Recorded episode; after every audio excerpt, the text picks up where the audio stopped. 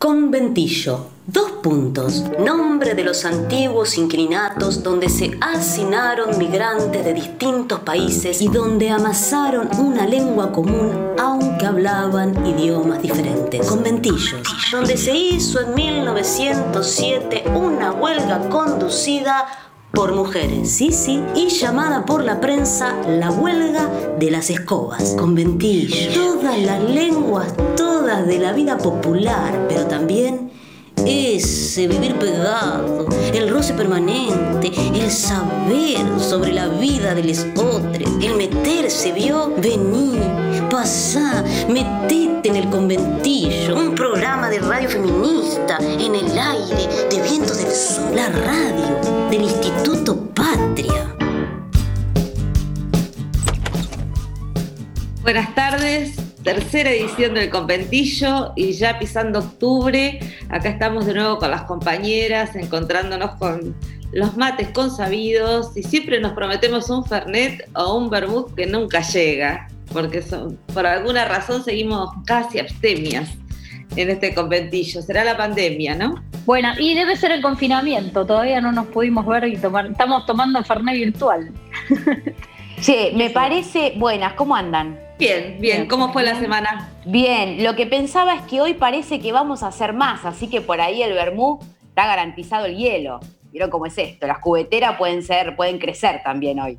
Sí, hoy se viene un programa con muchas visitas, con muchos encuentros, con compañeras de distintas partes del país. Voy buscando unos quesitos, voy buscando unas aceitunas, voy buscando unos fraguitos entonces, porque si vamos a hacer muchas conventilleras, buenas, ¿Cómo anda, ¿Cómo anda? ¿Quiénes vienen?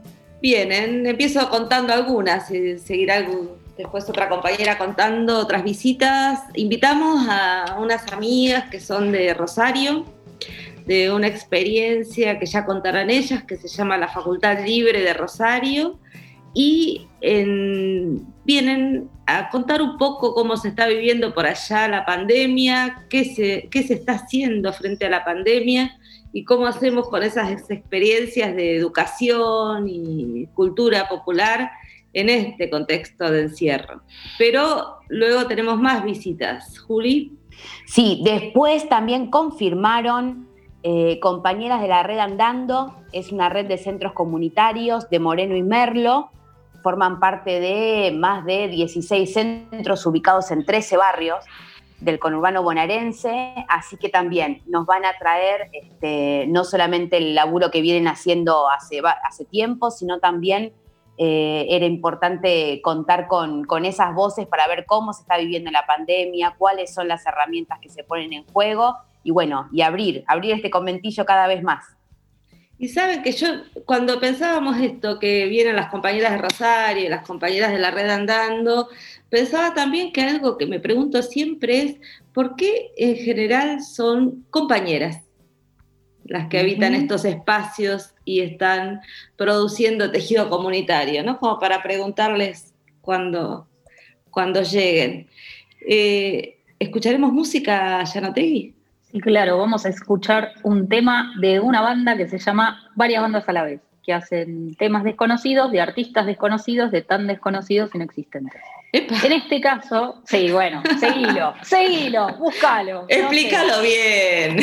Eh, lo explico bien. Es una gente que se dedica a hacer covers de otras bandas.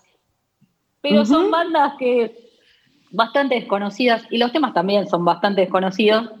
Y bueno, ellos hacen covers de muchas bandas. Y como en este, este programa vamos a hablar un poco de la educación y de la comunidad, me pareció que por ahí podíamos escuchar un tema que se llama Planificación Estatal en todo el mundo en los años 50, porque a varias bandas a la vez le gusta hacer todo largo, no te van a escribir un, un tweet, no, aunque tiene un tema que habla de tweet, bueno, no importa, eso lo tienen que ver después.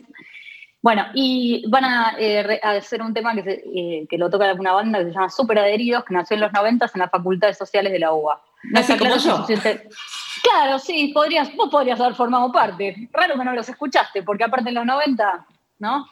Este, tenían una obsesión con la historia y la sociedad y bueno, se pusieron a, contar el siglo XX en canciones. Este, y bueno, esta es una de ellas. Monrovia, Letonia, Estonia, Lituania, Alemania, Noruega, Perú, Portugal, Brasil, Uruguay, Dinamarca, Corea, Holanda, Japón y también Canadá. Bien. ¿Viste? ¿Sabes más? No.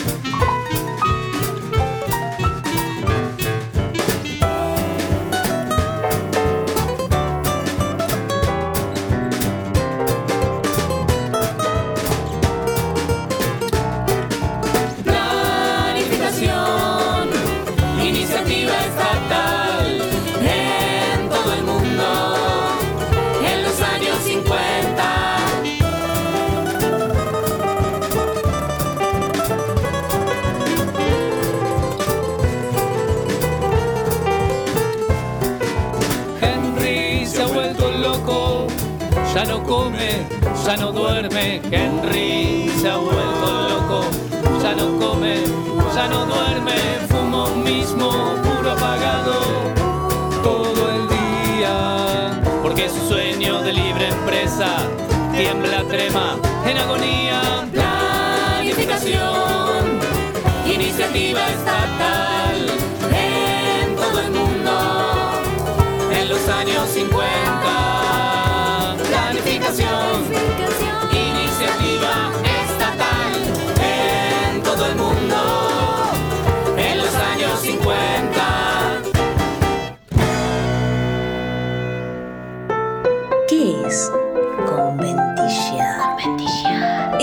escuchar a las amigas, a las vecinas, a las mujeres de la familia, escuchar incluso sus silencios, ofrecer la mano, cuidar, acompañar a denunciar, hacer un hueco en la casa propia, fundar red, armar la caldera. Brujerías necesitamos, organización y trama, la consistencia de una amistad nueva, singular, micropolítica a la red social que tolera y ampara la misoginia contraponerle otra, defensiva y constructiva. De eso se trata, sí, vení, vení, quédate, quédate con nosotros en el conventillo, un programa de radio femenina, en el aire de vientos del sur, la radio del patria.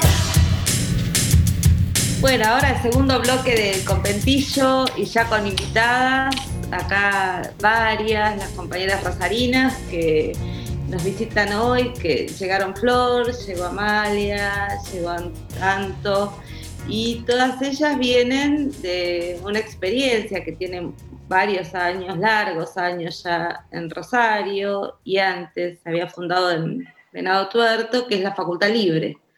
Entonces las invitamos, las invitamos con, con una invitación más general, que es que sean nuestras agentes corresponsales en Rosario, pero hoy, por ser la primera vez que nos visitan, eh, queríamos que nos cuenten un poco, se presenten, digan qué es la Facultad Libre.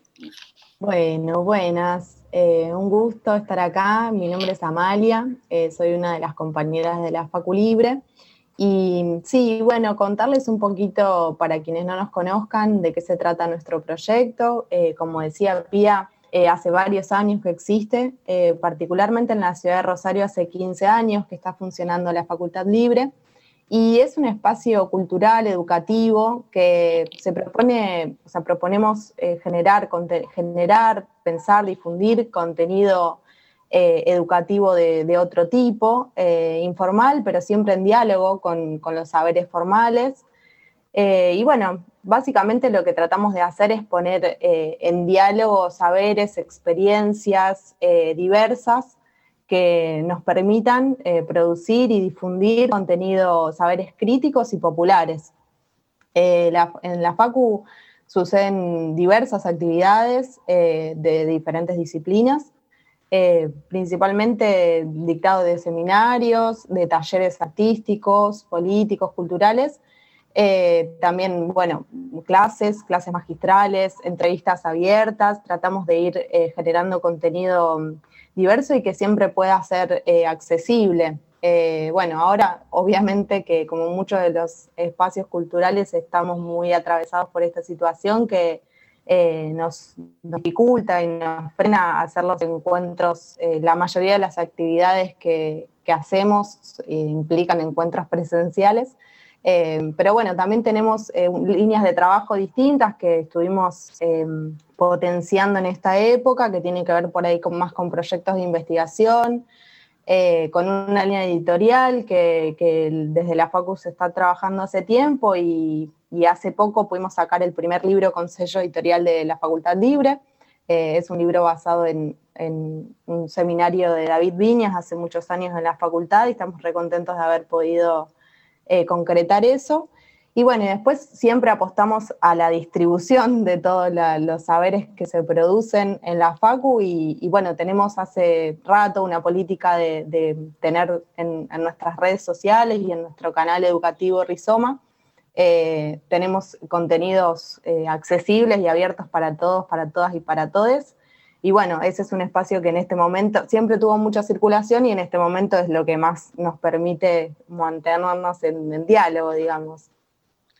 Compañeras, ¿y cómo están viviendo la pandemia?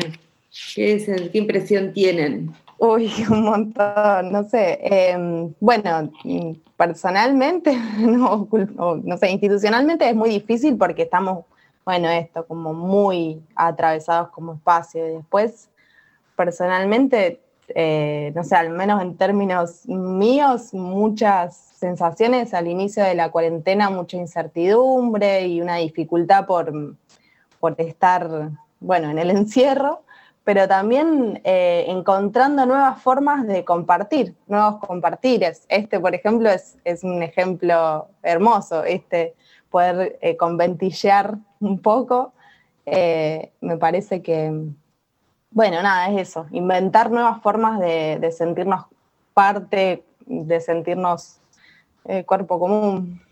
Bueno, ahí también un poco, yo soy Florencia, eh, también de, la Facultad Libre, eh, y muy agradecida, Pía, por la invitación a este conventillo feminista y federal desde acá, desde Rosario y un poco la pregunta que nos haces de, cómo venimos atravesando e, este tiempo eh, es lo que, lo que veníamos a compartirles un poco, ¿no? Porque hay algo de este, de este proyecto que le queremos comentar que tiene que ver con eso, digamos, nosotras veníamos hacía un tiempo desde la Facultad Libre y desde los feminismos populares encontrándonos para, para pensar, para discutir juntas y para proponer actividades que, tenían que ver con el encuentro y el compartir y el cuerpo a cuerpo, digamos, como fue la, presentación que pudimos compartir con vos del libro de Apuntes para la Militancia, o ese un seminario de Rita Segato que terminó con un conversatorio eh,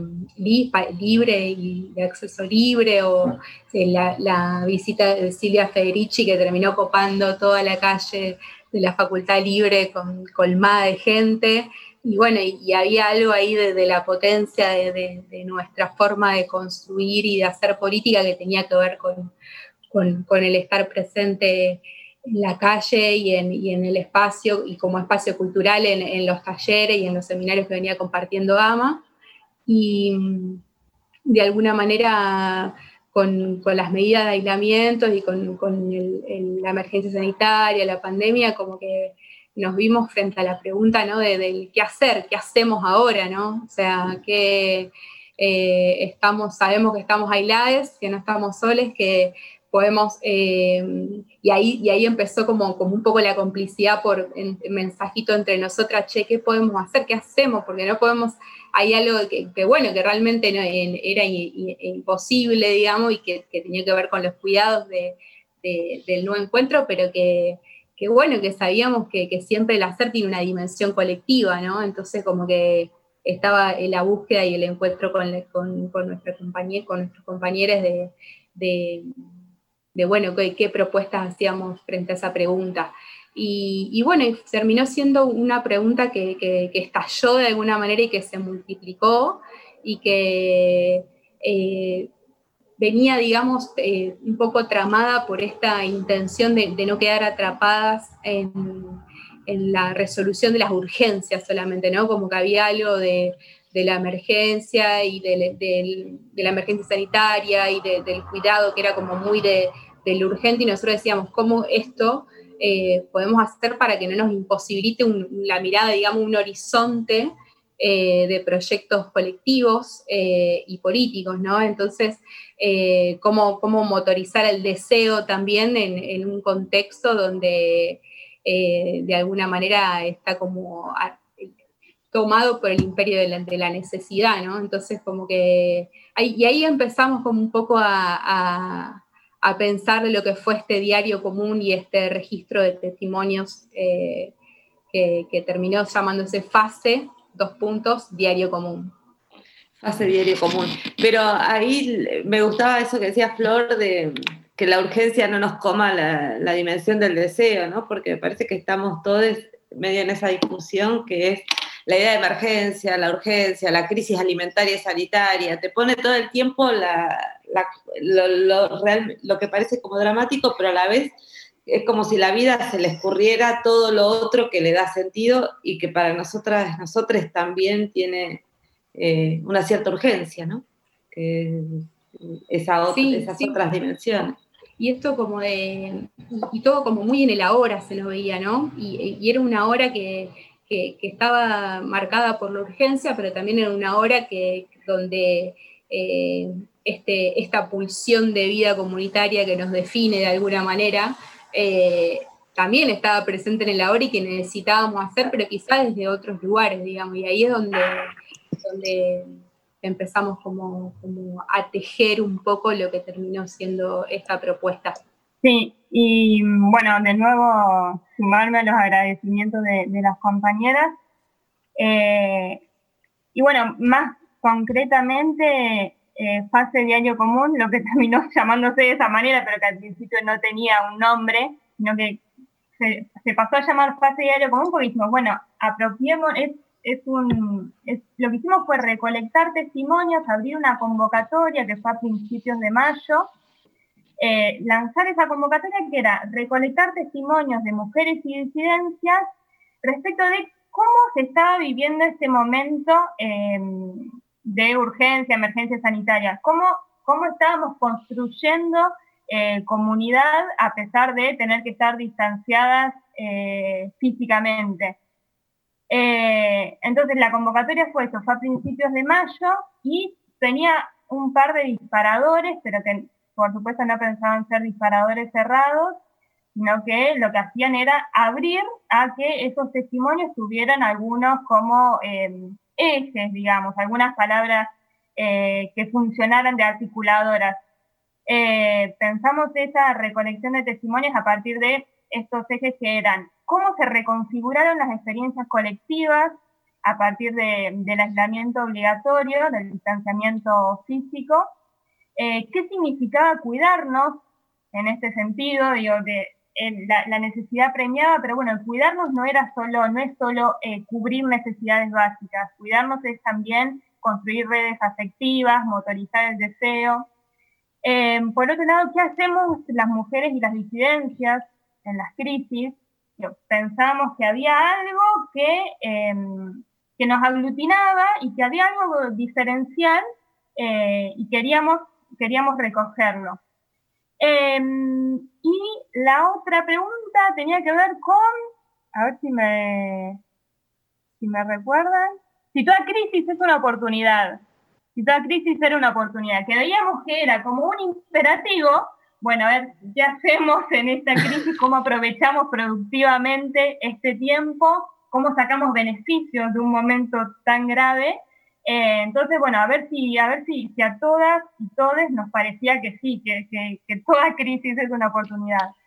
Eh, bueno, esos sí fueron los, los, articuladores de esos testimonios. Y pudimos recoger que si bien esos testimonios eran particulares, eh, individuales, había un montón de tramas en común que subyacían y que a partir de esa lectura de todos los testimonios, bueno, había algo que nos articulaba. Y había una, había una, una comunidad de experiencias que hacían que nuestros testimonios ya no fueran particulares, sino que había una, una comunión, digamos, allí. Chicas, una, una pregunta por ahí, compas, de, de esto que estaban compartiendo, eh, porque suena más que entusiasmador. Tramas, feminismos, disrupción adentro de, la- de- de- de lo educativo, desobediencia, deseo. Si queremos saber un poco más, ¿dónde podemos encontrar estos materiales? Bueno, ahí no tenemos, o sea, nos encantaría ya estar compartiéndolo, pero en realidad eh, estamos trabajando en este momento. eh, tenemos varios compas de la Facu que están eh, trabajando para subir todo este material eh, a la web. Vamos a, tenerlo disponible en la web, eh, porque nosotras recibimos testimonios en diferentes formatos, hubo dibujos, hubo pintura, hubo texto, hubo audio, entonces eh, pues poder subir todo eso a la web requiere un trabajo que no lo tenemos listo todavía, pero está avanzado, así que esperemos que pronto podamos compartirlo.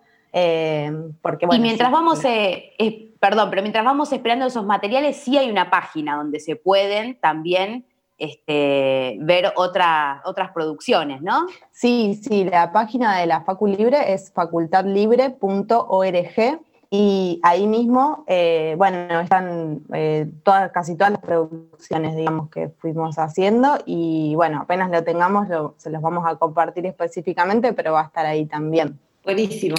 buenísimo. Tenemos posibilidad también de compartirlo en nuestro Instagram, que aprovecho ahí para decirlo, que es el Comentillo Radio. Podemos también eh, subir en esta semana también el- el- el- la dirección de la, de la página para ir eh, chusmeando mientras esperamos que estén subidas la- las últimas producciones, si les parece. Y convocar al operativo clamor del público. Exacto. Que vaya anotando, queremos, queremos ver, queremos ver, hasta que le meta presión a los compañeros. Si hay algo que pueda hacer un conventillo es correr la voz, digamos. Por eso. Así que eso. podemos meterle. Podemos insistir. Bueno, muchísimas gracias, compañeras, por la visita. Antonella, Amalia, Flor, una alegría Gracias verlas y gracias. conversar un ratito. Y bueno, nos estamos viendo. Y avisen, chiflen en cuanto esté listo ese, ese diario fase. Muchas gracias. Ah, no, perdón, no se pueden ir, no se Sí, ir. falta, pueden falta ir. una cosa muy algo. importante. Ya no te, Ah. te olvidas de todo. ¿Qué falta? No sé, te- ¿Cómo? Yo, este. Falta el tema que les pedimos que elijan para este. Ahí está. ¿Qué Parece canción. ¿Qué canción le dejan a los oyentes del conventillo? Les queríamos compartir una canción de una banda rosarina que se llama Alto Guiso y la canción se llama Brasil. Alto Guiso, ¿cómo, tiene ¿algún dato más de la banda para oyentes curiosos? Son todas músicas rosarinas, es una banda toda de chicas. Y mm, eh, bueno, este tema particularmente es bien para un viernes a la noche. Sí, alta cumbia. Alta cumbia. Bueno, muchísimas gracias. Nos estamos viendo. A ustedes. Gracias.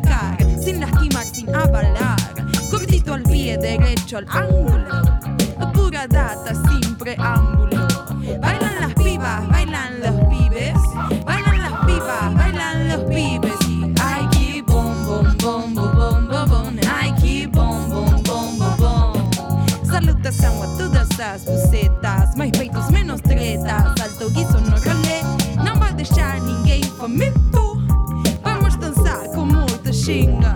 Ai, que bom, bom, bom, bom, bom, bom, bom. Ai, que bom, bom, bom, bom, bom. Não, não é o canto da sereia. É o guiço com um som que incendeia.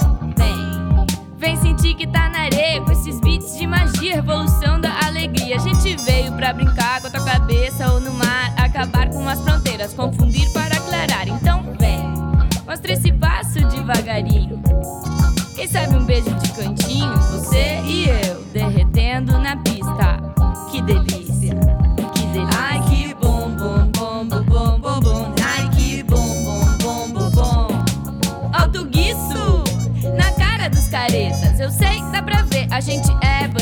A gente é perita. Com las pibas en el baile, pura sonrisa.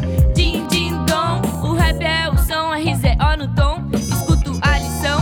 Os mano mexe quadril, esquece papo de viril e mostram esse dom. He de olvidar que te enseñaron sobre ser varón. Ai, que bom, bom, bom, bom, bom, bom, bom. Ai, que bom, bom, bom, bom, bom. Ai, que bom, bom, bom, bom, bom, bom, bom. Ai, que bom, bom, bom, bom, bom.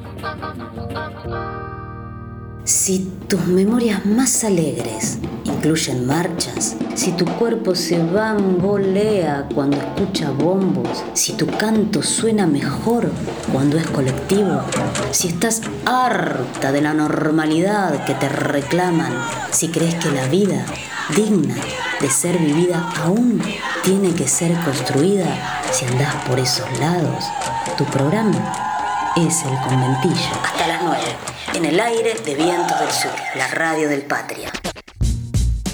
Bueno, estamos acá, volvemos después de- del tema musical. Eh, che, y como lo anticipamos al principio, hoy se llena el conventillo, ¿eh? Y se llena fuerte. Eh, le damos la bienvenida a las compañeras de la red andando, ¿les parece, compa? Encantadísima, Sí, claro. así que llegaron. Bueno, ¿Trajeron hielo? entren nomás, chicas.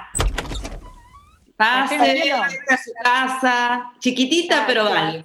Gracias. Chicas, ¿de dónde vienen? Venimos de estar en casa, así que cada una de distintas casas. Yo vengo de José Cepaz, Luján. ujú. Bien. Y- de Moreno, De Moreno, de José Cepaz. La compañera no la escuché. Luján. Analía.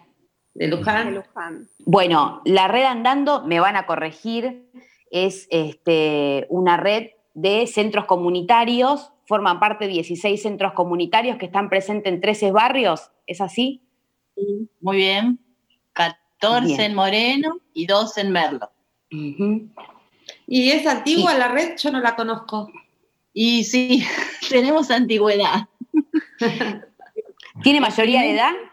Sí, supera, supera por varias Ahí va. décadas. Eh, los primeros centros arrancaron por la década de los 80, unos primeros que uno como comedor y dos como guarderías. Y después en los 90 surgieron varios más, algunos acompañados por la iglesia y otra por iniciativas barriales, sobre todo mujeres, que hacia el final de los 99 eh, generamos así como la organización que es ahora y que años más tarde se llamó Andando, como que el nombre vino un poquito después. Eh, así que algunos superan las tres décadas. Claro.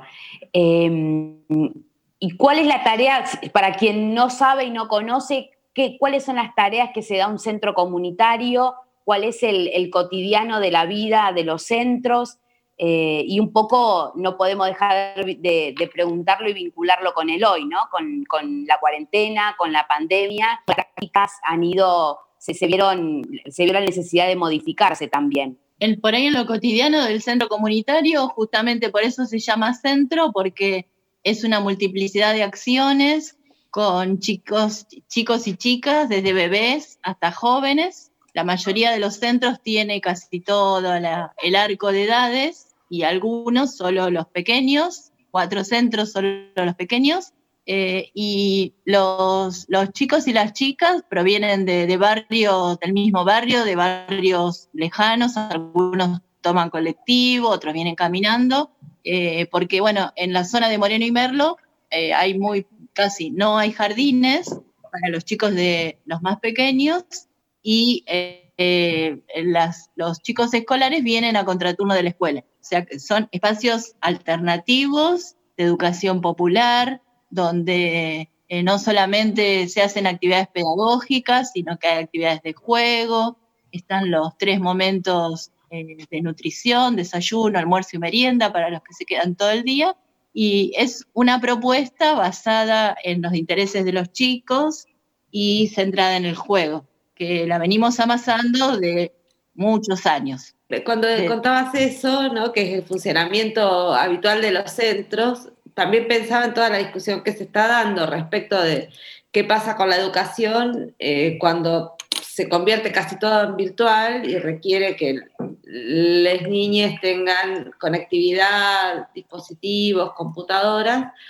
Entonces, ¿cómo, cómo lo están viendo ustedes eso? Eh, ¿Qué pasa con los pibes que habitualmente van a los centros? ¿Cómo se están educando? ¿Cómo están accediendo a los materiales? Y quizás está bueno plantear una cosa de lo que dijo Luján en números, a la red vienen casi 2.600 y pico de niños, no me acuerdo exacto, de los cuales 1.700 son de 5 para abajo. De esos de 5 para abajo ninguno va al jardín. O sea que en realidad las propuestas que fueron recibiendo en estos meses son propuestas pensadas desde nosotros, porque si no, si bien llegaron los cuadernillos de nación, que son los cuadernillos que se imprimieron para los pibes, es muy difícil que la familia eh, reciba y lleve a cabo algunas actividades porque en realidad esos pibes no tienen pertenencia institucional con el sistema educativo. Entonces ahí las propuestas eh, son absolutamente diferenciadas eh, porque la escolaridad o la educación inicial transita en el ámbito comunitario. Entonces, por un lado, nosotros logramos una propuesta sin conectividad para esos grupos de edades, que ahora por ahí las compañeras pueden contar un poquito más, propuestas más centralizadas y a la vez que nos permitió la posibilidad de que la gente venga a buscar los bolsones o a buscar la vianda, tener una conexión con las familias aunque no tengan conectividad. Por ahí ahí Miriam o Mariana pueden contar más qué pasa en el área de jóvenes, pero es importante hacer como esa salvedad porque eh, el derecho a la educación inicial no está garantizado en nuestros barrios. Sí, yo por ahí voy a hablar un poco más de los jóvenes, ¿no? En este, cómo nosotros eh, trabajamos o la mirada que tenemos hacia la juventud. Eh, como dijo recién Analía, em, nosotros trabajamos con chicos eh, de 0 a 5, sino también de escolares y jóvenes.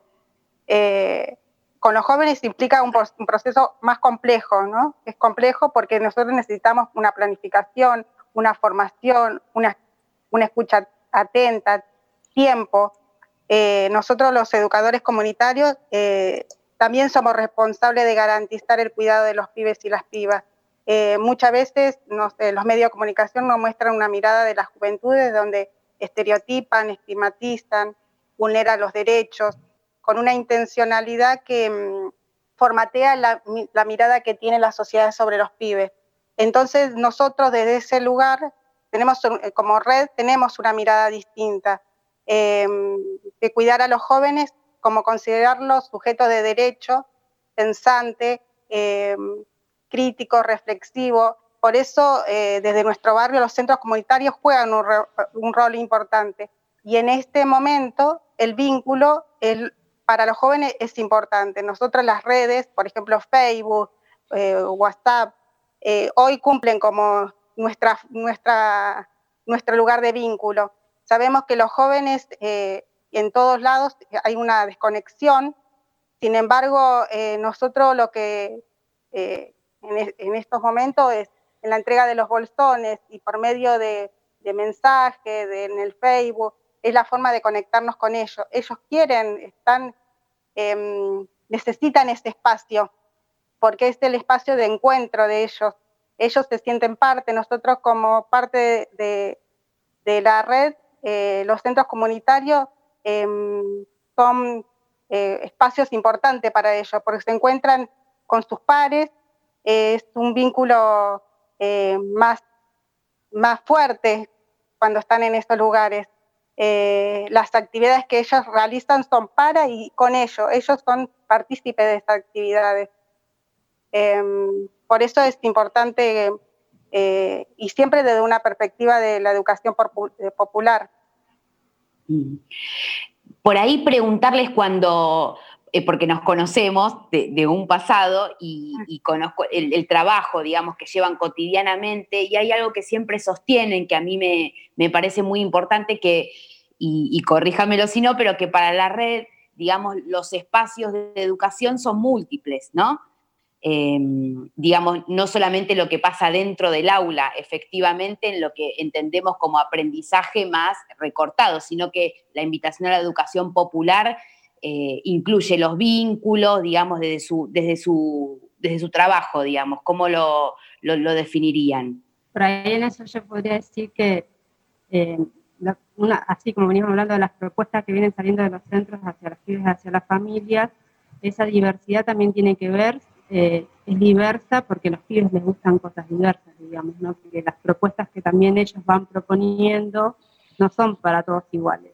Entonces, con respecto a los jóvenes, nos está pasando eso también, de que no, la propuesta para jóvenes no es la propuesta por ahí como para los más chiquitos que eh, podemos planificar eh, en encuentros de educadores algo para maternales, para mandar a todas las familias, sino que para jóvenes lo que surge es la diversidad de gustos y de, de cosas que le gustan a los pibes y eso hace que el educador tenga que estar planificando o proponiendo cosas más eh, diversas para ellos, ¿no? Depende de lo que les gusta, temáticas como la huerta, si engancho con la huerta, arte, si engancho con arte, eh, música, edición de videos, como que en jóvenes eh, no nos sirve mandar para todos todo lo mismo, digamos. Esa diversidad también la van proponiendo ellos mismos. Lo mismo pasa con los escolares, ¿no? Que tienen 6 a, de, 6 a 12 años. Cosita, Julieta, en relación a lo que preguntabas de, lo que decías de los espacios educativos. Uno ahora está hablando de los centros, pero cuando uno piensa lo educativo y cuando uno piensa el funcionamiento de los centros, lo, lo pensamos nosotros a nivel red, ¿no? Como esas dimensiones de lo colectivo, los centros, el barrio, ¿no? Como hay ahí como un entramado muy complejo y lo educativo también nos atraviesa a cada una de nosotras, ¿no? En el intercambio, en la construcción, pensando en esto que decía Mariana de los maternales, digo, desde que empezó la pandemia, intensificamos nuestros encuentros por Facebook y seguimos planificando juntas, pensando, capitalizando también todo un saber construido a nivel red, porque una de las cosas que, Luján planteaba al, comienzo es que la red nace como un encuentro de mujeres y ese encuentro se fue cada vez acrecentando y hay una construcción de saber colectivo que por supuesto se ve en los centros, pero, pero pensar los centros eh, en el entramado de red, ¿no? Y en este momento están mucho más intensificados que en otro momento, porque también, entre comillas, tenemos más tiempo que en otros momentos para estar juntas. En general, cuando estamos con los pibes, tenemos tiempos más recortados. Así que en este tiempo se intensificó algo que ya venía aconteciendo, que es juntarnos más, escribir más, discutir más, pensar propuestas entre centros para que les lleguen a las familias con todo este nivel de complejidad. Entonces, la idea de, lo educativo en un sentido amplio, más allá de lo escolar, atraviesa toda la red y cada centro y cada barrio, ¿no? Y preguntarles por ahí también en estos espacios que ustedes también tienen, de, preguntarse el, rol y por los derechos también de los y las educadoras populares, ¿no? Em, digamos, este, los derechos laborales. Em, ¿Cuál es la visión, digamos, este, que tienen? ¿Cuáles son todavía la garantía de derechos que, que falta, digamos, y por los cuales la red y las redes vienen trabajando eh, sostenidamente para la visibilización y, la garantía de esos derechos, eh, si pudieran contarnos un poquito. Sí, por ahí, cuando nosotros pensamos, cuando empezamos a pensarnos así, eh, fue por ahí por el 2010, como que nos empezamos a percibir como trabajadoras, porque era, digo, los programas, nosotros, los recursos vienen de provincia y de nación, pero los programas no nos incluyen a nosotros como trabajadoras, sino con dentro de los recursos que vienen para todo lo que hay el sostenimiento del centro, hay un pequeño eh, ingreso que es para, le llamamos incentivo, ni siquiera es salario. Cuando nosotros empezamos a dar cuenta de eso, que fue por ahí por los 2010 y que fue en, instancias con, otras organizaciones también en, en el marco de, de una convocatoria del Ministerio de Provincia, eh, ahí como que también se dio a la par eh, algunas leyes como la de los jardines comunitarios que proponían el reconocimiento de, las educadoras, pero era con la condición de asumirse bajo el Ministerio de Educación. Y ahí es donde nosotros eh, nos planteamos que, que, nuestro camino iba más allá de la educación, al menos la educación como estaba concebida en los jardines, y sentimos que no era ese nuestro lugar. Entonces, eh, como que empezamos a hacer este, trabajo de entender nuestra tarea no como algo que hacemos de corazón y porque somos buenos, sino porque realmente es un trabajo que requiere no, solo eh, planificación, organización, división de tareas, sino que implica todo un, un mirarnos nosotros y mirar a los chicos, las familias, con una intencionalidad educativa eso a nosotros nos hizo hacer un camino de, mucha reflexión y discusión internamente, ¿no? Porque no fue sencillo. Eh, y entonces ahí dijimos, nosotros todo lo que hacemos es como tratar de promocionar y proteger derechos de los chicos, de las familias, del barrio, las, cosas que, que nos mueven más allá del centro, pero no tenemos garantizados los propios. Entonces es como una contradicción, ¿no? Una compañera que es educadora y que está todo el día eh, trabajando por los derechos de los demás, llega a su casa y a lo mejor no tiene garantizados los propios. Eh, entonces, bueno, ahí empezó nuestro, nuestro debate y sentimos que es, nos tiene que reconocer el Estado porque tenemos en común la tarea de, es una tarea gratuita que promociona y protege derechos y el Estado le corresponde ser la garantía de esos derechos. Entonces ahí estamos impulsando algunas propuestas legislativas que están ahora, algunas en el Congreso y otras por ahí dando vuelta, pero tratando de escribir nuestro propio articulado también, aportar, porque queremos que nos reconozcan con nuestra especificidad de organizaciones comunitarias.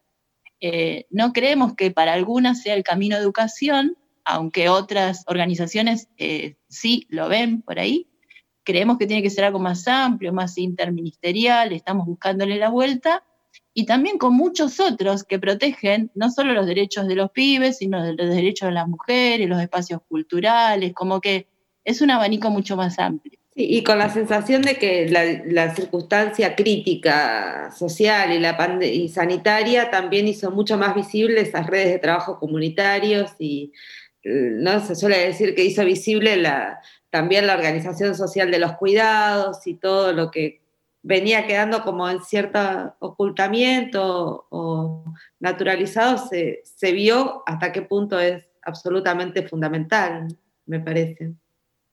Ahí me quedé pensando una cosa en lo que ustedes comentaban, eh, creo que Luján lo dijo, que dijo, esto nació como una red de mujeres. Eh, y ahí se me abrían dos preguntas. Si sigue siendo eh, la red andando una red de mujeres, o fue cambiando durante el curso del despliegue de, la red, y si, y si la piensan como una red vinculada al feminismo o decir una red de mujeres no, no les aparece esa otra discusión. El 91% de, las que participamos dentro de la red andando somos mujeres. Seguimos siendo mujeres. Siguen sumando mujeres. Muy pocos compañeros hombres. Y, hay como todo un proceso que también cuando por ahí con las compañeras hablando en varios encuentros venimos viendo esa parte que al principio también fue como, hicimos un clic que la, la red era una red de cuidarnos entre mujeres también. Entonces eso eh, nos hizo ver que hubo montones de compañeras que terminaban dentro de, sus- familias sufriendo violencia y eso llevó a que muchas compañeras tomen la decisión de correr, de salir, de, salir a alquilar, de separarse. eh. Entonces, como de alguna u otra manera encontramos entre mujeres hablar sobre cuidados entre mujeres, eh, trabajar con cosas sobre perspectivas de género, hizo que muchas compañeras puedan como salir de, poder ver primero que nada que estaban siendo parte de, estar en un vínculo de violencia y, que puedan ¿no? tomar la decisión de, de poder correrse de eso, es muy valioso en la red.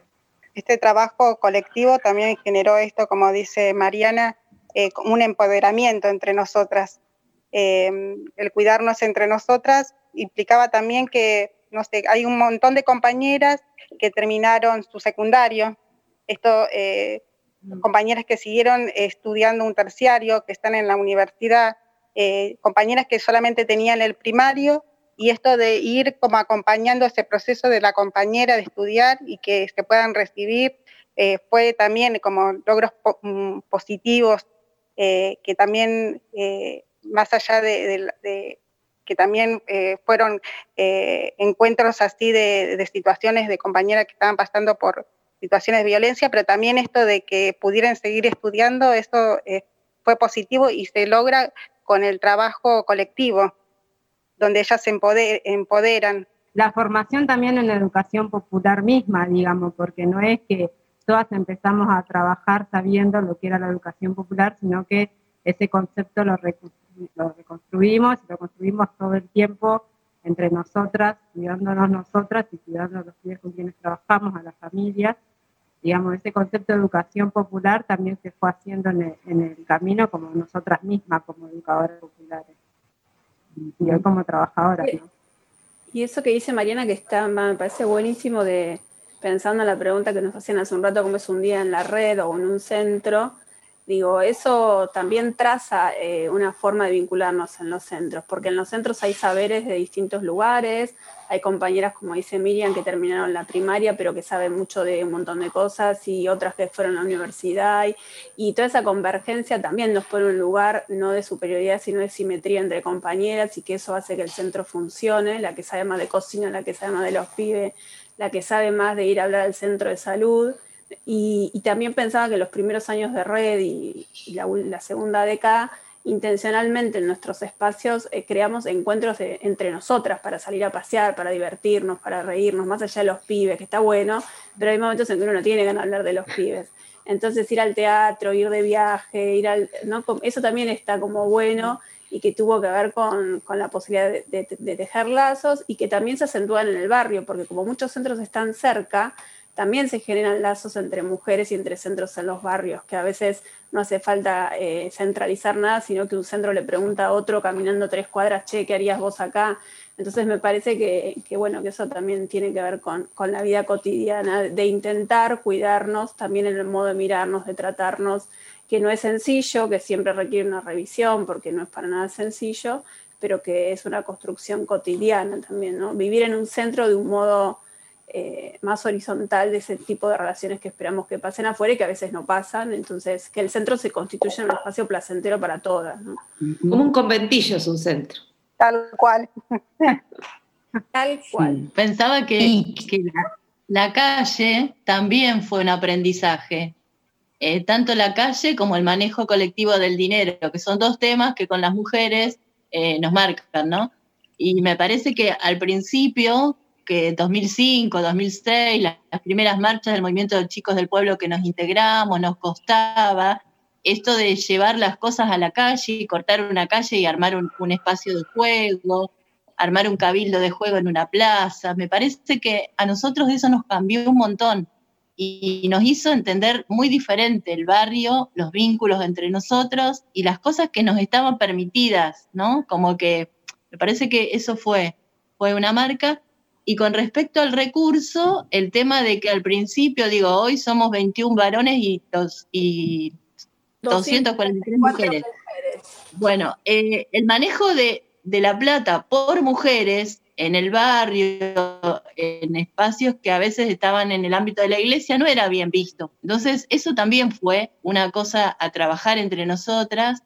Y también ahí eh, el tema de que también nos costó de pensar que los pibes son de todos y de todas, y que si un pibe en un centro tiene dos salidas al año, no puede ser que otro centro no salga nunca. O sea, eso fue un camino que a veces los recursos provinciales, y eso no están colectivizados, a veces es, es un, eh, una adscripción discrecional, te tocan tantos cupos y bueno, pero fue un trabajo de red en algunos momentos ver cómo hacíamos esa mirada general para que saber que no, no podíamos aumentar brechas de desigualdad, sino al contrario. Eso creo que también eh, fue un aprendizaje como mujeres muy interesante recontra interesante. Eh, compañera, agradecerles la, la, vueltita acá por el conventillo, dejar las puertas abiertas si tienen ganas para un próximo encuentro eh, en breve y, y preguntarles si, si, quieren que nos vayamos con algún tema musical en especial de esta entrevista.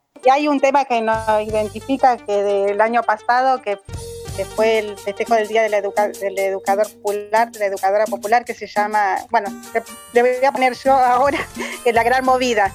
La Gran Movida. Ahí Lo va. grabó una familia de los Botijas, está grabado por una familia y su banda musical. Bueno, Buenísimo. muchas gracias compañeras. Nos estamos viendo en las calles, en los centros o en los conventillos. Viene la gran movida, desde los barrios se ve venir.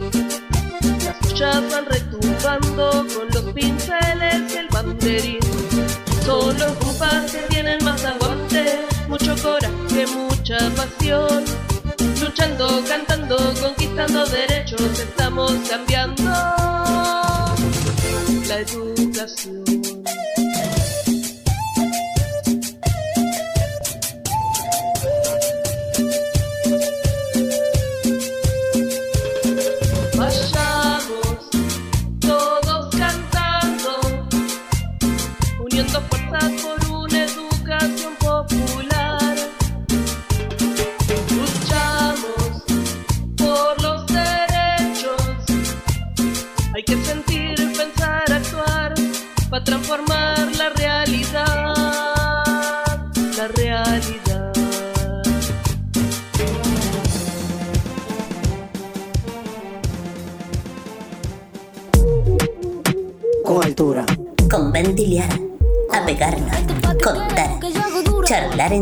Entre nosotros. Santos cielos.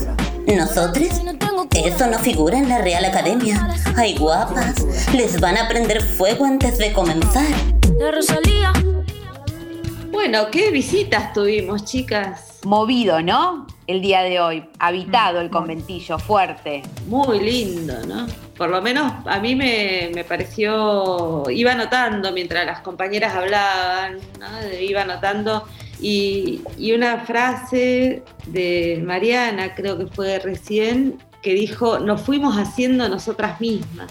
¿no? mientras contaba todo el trabajo en los centros y el pensar la educación popular, y ese nos fuimos haciendo nosotras mismas, eh, querría vincularlo con lo que contaron las compañeras de la Facultad Libre respecto de cómo pensar hoy nuestra situación en la- ante la pandemia, no renegando cosas de nosotras mismas, como el deseo, lo que aparece como no urgente. Totalmente. Y también, yo me quedé pensando en algo también, eh, después de escuchar a, las compañeras de Rosario y también de, de la red, que es cómo muchas veces en este eh, inventarnos, repensarnos permanente y permitirnos, darnos la posibilidad, ¿no? También de la, de la pregunta a nivel personal, pero lo importante que es que sea a nivel colectivo también y que eso sea construida, eh, construido con otros, nos permite una posibilidad distinta y como muchas prácticas, algo que nosotras hemos conventillado fuerte y seguimos conventillando,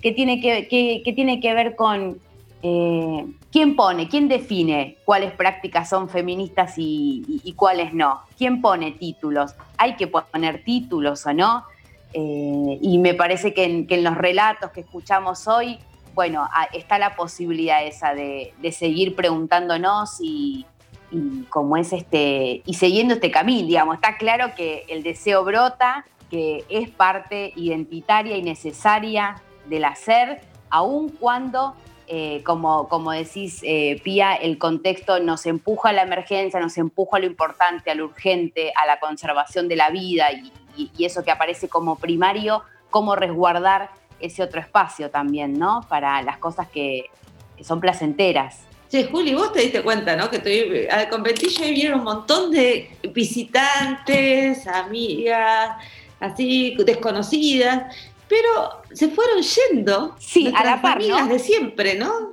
Fueron cayendo. Dijeron, me voy a comprar el vermú, me voy a comprar un quesito y no volvieron más. Bueno, es un horario donde puede estar complicado los comercios. Puede haber, ahora con el distanciamiento, puede haber cola. Puede pasar. Esperemos que vengan con algo. con algo. Eh, yo tenía un abuelo, eh, te- les voy a contar así como último dato, tenía un abuelo que alguna vez, eh, algunas veces, dijo que lo mandaba, tenía que ir a comprar los fideos para el almuerzo del domingo y en el medio se encontraba con en un bar con unos amigos a jugar a las cartas y nunca llegaba, nunca volvía, digamos. Entonces ha llegado, ha vuelto mi abuelo, según contaban en la familia, un par de días más tarde, eh, con los fideos. Con los fideos. Con los fideos. Volvía con los fideos. Con los fideos. Solo que ya no era admitido fácilmente en el entorno hogareño. Sí, Pero bueno, ahí volvió Flor. Ahí volvió Sí, Flor. No me sé fui si a comprar unida de fideos. algunas cosas. Con fideos. a Simet no la volvimos a ver, eh, No. que era la encargada del, del Bermú. Así que bueno, eh, nos iremos despidiendo con alguna recomendación. Sí, y saben qué, pensando, estuvimos con compañeras del noroeste del conurbano, eh, y muy pegadito ahí, en Delviso, hay una escritora que es una amiga también, Victoria Mora, que sacó un libro eh, que salió durante la pandemia, la presentación se hizo virtual, algo que fue novedoso, que tiene un libro de cuentos que se llama Arderá la Memoria. Eh, sale por la editorial TXT y es una gran, pensando en esto de, de vinculando la literatura, la educación, eh, la memoria también. Este, bueno, yo recomiendo altamente el libro Arderá la Memoria para compartir, para trabajar en las aulas, para regalarle a alguien. Es una. y no una trajiste para que- leernos algo. Eh, bueno, bueno, eh, me, me- me tomás de sorpresa. ¡Epa!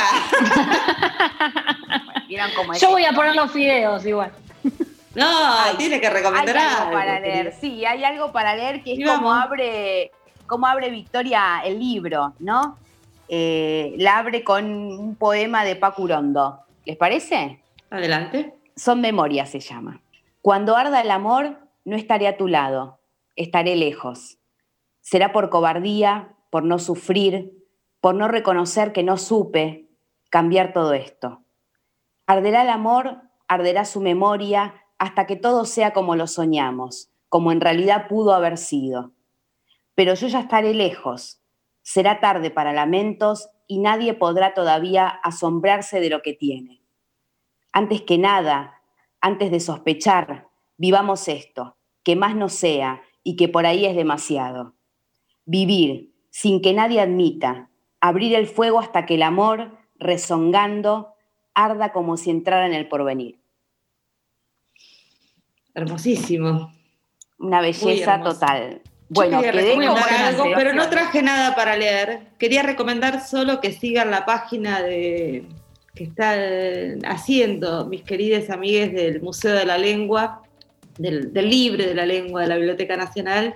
Y ahí hay una serie que la directora del Museo de la Lengua, María Moreno, lleva adelante, que es se llama Subrayados Feministas y va invitando a distintas personas a leer, así como hizo Juli recién con ese bellísimo poema, leer algo que tengan subrayado en su casa. Y entonces se va armando una biblioteca y recomiendo ir siguiendo en las redes porque nos vamos encontrando con textos que no conocemos, libros que nunca vimos, autoras, que, autores que no, no teníamos a mano y eh, nos, la, nos los regala esta instancia virtual de- del museo. Así que bueno, empezando octubre en pandemia, muchachas. Nos veremos el próximo. Nos vemos el próximo. Nos vamos con una canción, ¿les parece? Hoy cerramos con Silvia Pérez, Cruz, un tema precioso que es un fado de Amalia Rodríguez y escuchémosla y disfrutémosla.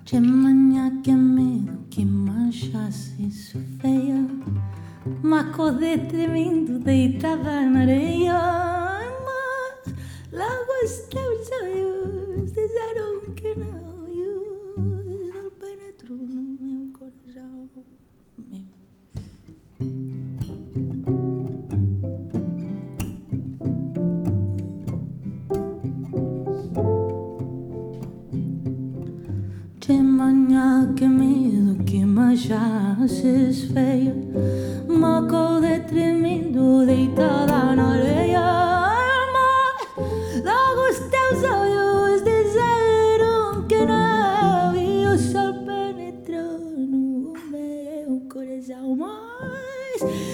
os teus olhos disseram que não. E o sol penetrou no meu coração.